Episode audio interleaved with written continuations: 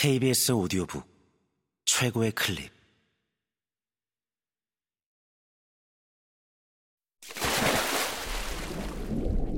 KBS 오디오북.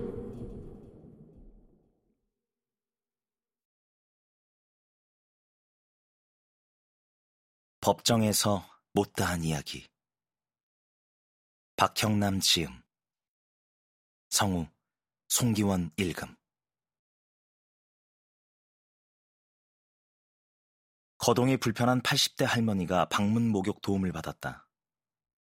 방문 목욕은 정부가 제공하는 서비스로 요양보호사가 직접 집을 방문해 목욕을 도와준다. 요양보호사 두 명이 수행하는 게 원칙이지만 수급자가 성별이 같은 한 명에게만 받길 원하면 그것도 가능하다. 국민건강보험공단은 할머니가 여성에게만 도움을 받겠다는 말을 명확히 하지 않았으므로 급여 비용을 줄 수 없다고 주장했다. 필자는 수치심 등 감정 표현은 외부에서 알아차릴 수 있는 정도면 충분하고 수급자 본인이 직접 수치심을 다양한 형태로 표현하는 것은 물론 수급자의 보호자도 수급자가 느끼고 있거나 느끼게 될 수치심을 대신 표현할 수 있다라고 판시하면서 급여 비용을 지급하라고 판결했다. 사람이 활동하는데 타인의 도움이 필요한 상태가 되면 수치심을 느끼고 성적인 신체 기관을 숨기려는 욕구에서도 수치심이 일어난다. 사람은 수치심을 밖으로 표현하기를 꺼리는 본성이 있다. 몸 씻기 과정에서 가누기 힘든 할머니가 남성 요양보호사가 참여하는 것을 원하지 않는 감정을 명시적으로 표현하리라고 기대하기 어렵다. 오히려 부끄러움을 느낀 사람이 말로 표현하는 것 자체가 수치심을 안겨준다. 이것은 개인에게 나는 약하고 결함을 지닌 사람이다. 라는 사실을 강요하고 고백하게 하는 것이어서 수치심의 본질에 반한다. 법제도 운영과 관련 있는 경우에는 더더욱 그렇다.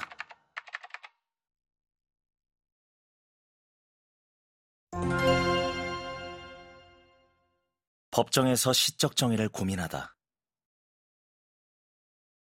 법학 전문 대학원생들과 고전 문학 작품을 읽고 토론하며 연구한 것을 정리한 책 시적 정의에서 미국 철학자 마사 누스바움은 좋은 법률가는 법적 지식과 논증뿐만 아니라 문학적 상상력도 꼭 갖추어야 한다고 주장한다.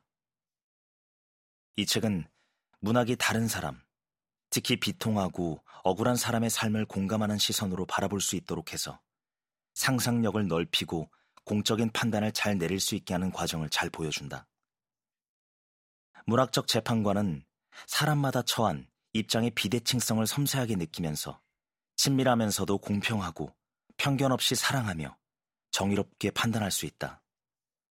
이런 생각에 따라 누스바움은 미국에서 인종차별, 특정 집단에 대한 억압과 혐오, 범죄자나 동성애자 등에 대한 편견과 혐오, 성희롱 등이 문제된 사건에서 문학적 상상력이 발휘하는 모습을 세세히 분석한다. 법에도 눈물이 있느냐고 누군가 물을 때마다 필자는 억울한 사람의 아픔과 슬픔에 공감하고 보듬어 주는 것이 법의 눈물이라고 대답했다. 한 TV 프로그램에 출연해 법에 대해 강연할 때 의사 사회 지창금 청구 소송을 재판하며 피해자에게 공감한 이야기를 하자 방청객 사이에서 박수가 터져 나왔고 덤으로 까방권, 까임 방지권까지 받았다. 시민이 시적 정의에 얼마나 목말라 하는지 절감했다. 우리나라 법정에서 시적 정의는 구현되기 어렵다. 교조적이고 형식 논리적인 법제도와 법학 교육, 경제적 합리성과 금전적 가치만 강조하는 사회 분위기, 사건 당사자를 고유한 개별적 인간으로 보지 않으려는 판사의 무감각과 게으름 때문이다. 가수 양희은은 그대가 있음에에서 슬픔이 슬픔을, 눈물이 눈물을, 아픔이 아픔을 안아줄 수 있죠. 라고 노래했다. 심판을 쓴 작가 프란츠 카프카는 인간에 대한 무관심을 체험하기에 최적의 직업이어서 법학을 선택했다. 라고 말했다. 판사는 왜 가슴이 따뜻하지 못할까? 로마의 어느 시인은 다른 사람을 감동시키려거든 먼저 울으라고 읊었다. 이제 판사들은 법정 밖으로 세상 속으로 뛰쳐나가야 하지 않을까? 스스로를 위해서, 그리고 법정에서 만날 사람을 위해서.